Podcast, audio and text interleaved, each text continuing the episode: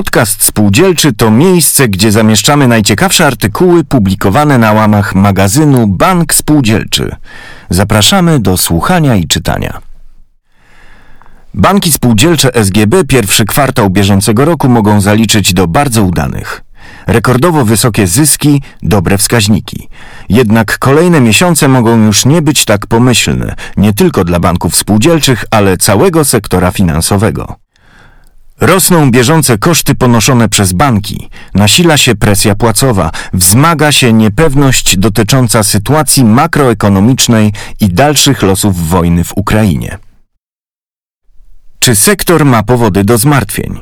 Odpowiedź znajdziecie słuchając podcastu Niespokojne czasy już nadeszły autorstwa Michała Jurka, dyrektora Departamentu Monitorowania Ryzyka i Restrukturyzacji IPS SGB. Tekst został opublikowany w drugim numerze magazynu Bank Spółdzielczy z czerwca 2022 roku i udostępniony na stronie www.sgb.pl. Czyta Michał Kocurek. Niespokojne czasy już nadeszły. Zapoczątkowany jesienią 2021 roku cykl podwyżek podstawowych stóp procentowych NBP korzystnie wpłynął na wyniki finansowe sektora bankowego. Banki spółdzielcze zrzeszone w grupie SGB odnotowały po pierwszym kwartale 2022 roku rekordowo wysoki wynik finansowy netto, wynoszący 244 miliony złotych. Było to rezultatem ponad 3,5-krotnie wyższym niż rok temu. Wynik odsetkowy banków spółdzielczych w systemie wyniósł 564,5 miliona złotych, zwiększając się w porównaniu z pierwszym kwartałem 2021 roku o 119,6% rok do roku, a wynik z działalności bankowej 679,5 miliona złotych, notując wzrost o 88,7% rok do roku. Dzięki tak spektakularnym wynikom odnotowano znaczące polepszenie zagregowanego wskaźnika CDI w systemie ochrony SGB, który na koniec pierwszego kwartału 2022 roku osiągnął 48,1%. Oznaczało to spadek aż o 28 punktów procentowych w skali roku. Warto przy tym dodać, że zagregowany wskaźnik C do I banków spółdzielczych w systemie był niższy o 3,9 punkta procentowego niż w sektorze banków komercyjnych. Równie radykalnie poprawiła się rentowność aktywów banków spółdzielczych w systemie mierzona wskaźnikiem ROA.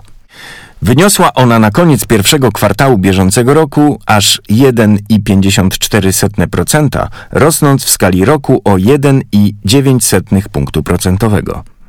Przytoczone dane świadczą jednoznacznie, że sytuacja finansowa banków spółdzielczych w systemie ochrony SGB poprawiła się. Nasuwa się więc pytanie: skoro jest tak dobrze, to czy jest jakiś powód do zmartwień? Niestety Odpowiedź na tak zadane pytanie jest twierdząca. Powodem, choć może jeszcze nie do zmartwień, ale na pewno do zastanowienia, jest wysoce niepewne otoczenie makroekonomiczne.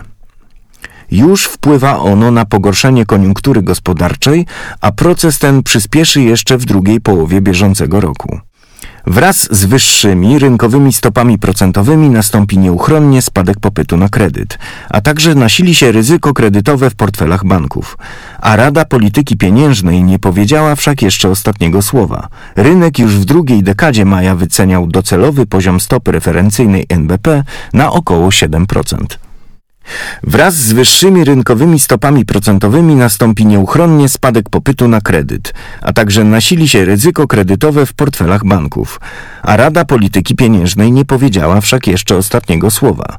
Rynek już w drugiej dekadzie maja wyceniał docelowy poziom stopy referencyjnej NBP na około 7%.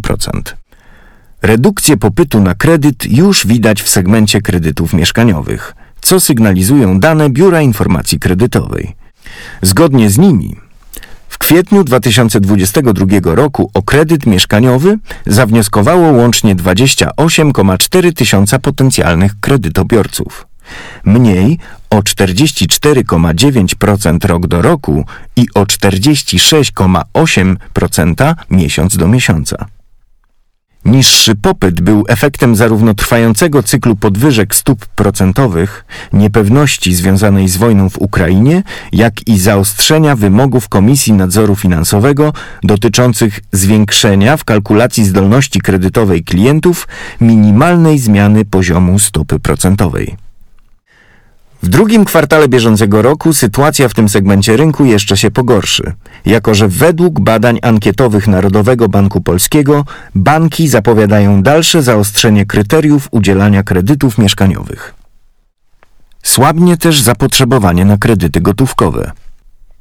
W pierwszym kwartale bieżącego roku kredyty gotówkowe tylko w skrajnych przedziałach kwotowych – najniższych i najwyższych, odnotowały dodatnie dynamiki w porównaniu z analogicznym okresem zeszłego roku. Sprzedawały się głównie kredyty do 10 tysięcy złotych, co może wskazywać na problemy ze zdolnością kredytową klientów lub ich niechęcią do zadłużania się na wyższe kwoty, bo to pociąga za sobą wyższe koszty obsługi kredytu. Warto przy tym zauważyć, że średnia wartość kredytu gotówkowego udzielonego w marcu 2022 roku wyniosła 22 647 zł i była niższa o 1,3% rok do roku. Wzmożonego popytu na kredyt nie widać także wśród przedsiębiorstw.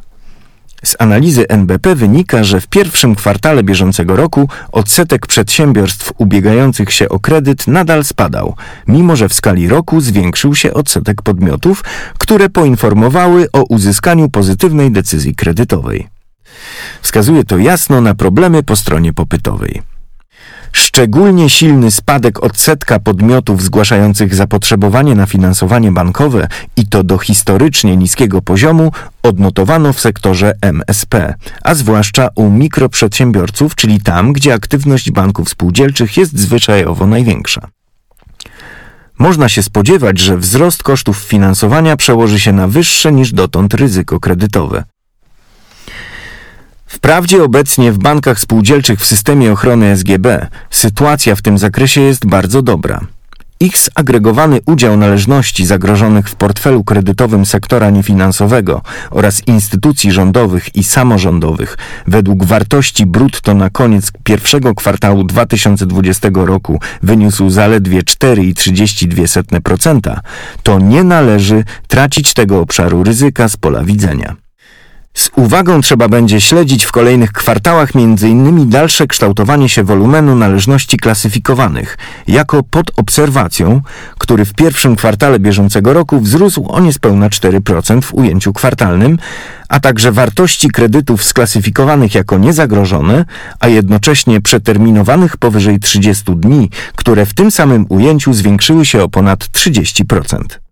By nie dać się zaskoczyć, część banków spółdzielczych w systemie ochrony SGB zaczęła już zapobiegliwie tworzyć rezerwy, mimo braku pogorszenia sytuacji w portfelu kredytowym.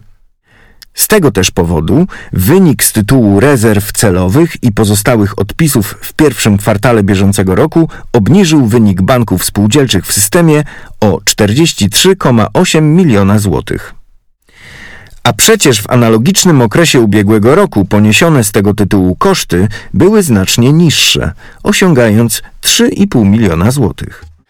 Na zdolność kredytową wykazywaną przy zaciąganiu nowych kredytów, jak i zdolność do obsługi już zaciągniętych zobowiązań będą dodatkowo negatywnie wpływać rosnące inflacyjnie koszty utrzymania gospodarstw domowych i koszty działania przedsiębiorstw. Ale koszty będą rosnąć również w samych bankach spółdzielczych. Proces ten można już dostrzec. W pierwszym kwartale bieżącego roku koszty działania banków spółdzielczych w systemie ochrony SGB w ujęciu rocznym odnotowały wzrost o 18,5% do poziomu 316 milionów złotych. W tym koszty pracownicze wyniosły 211 milionów złotych, rosnąc o 15,1% w skali roku, a koszty ogólnego zarządu 105 milionów złotych, zwiększając się o 26,1%. Najwyraźniej zamrożone w trudnym pandemicznym czasie rekordowo niskich stóp procentowych w bankach spółdzielczych wynagrodzenia pracowników odtajały. Nie dało się tego uniknąć, jako że obserwowany wzrost przeciętnego wynagrodzenia w sektorze przedsiębiorstw potęgował zagrożenie, że pracownicy zaczną szukać zatrudnienia gdzie indziej. Banki odczuły też rosnące koszty energii, mediów, a także usług obcych, ponieważ w warunkach podwyższonej inflacji drożeje niemal wszystko. Trawestując znane, a ostatnio niestety coraz częściej przytaczane powiedzenie civis pacem parabellum, można by napisać: Chcesz mieć dobre wyniki, gotuj się na kryzys. Wydaje się, że mimo osiągniętych przez banki spółdzielcze w systemie wyników, które jak starałem się wykazać są obecnie bardzo dobre, nie można spocząć na laurach. Zamiast tego czas wysokich wyników finansowych i umiarkowanego ryzyka kredytowego lepiej spożytkować na zapewnienie obsady pracowników na kluczowych stanowiskach, podniesienie i utrzymanie wysokiej efektywności działania, czy też przegląd wierzytelności oraz przezorne wyrezerwowanie portfela. Ułatwi to przygotowanie się na ulewny deszcz, który wkrótce spadnie na bankową i nie tylko ziemię.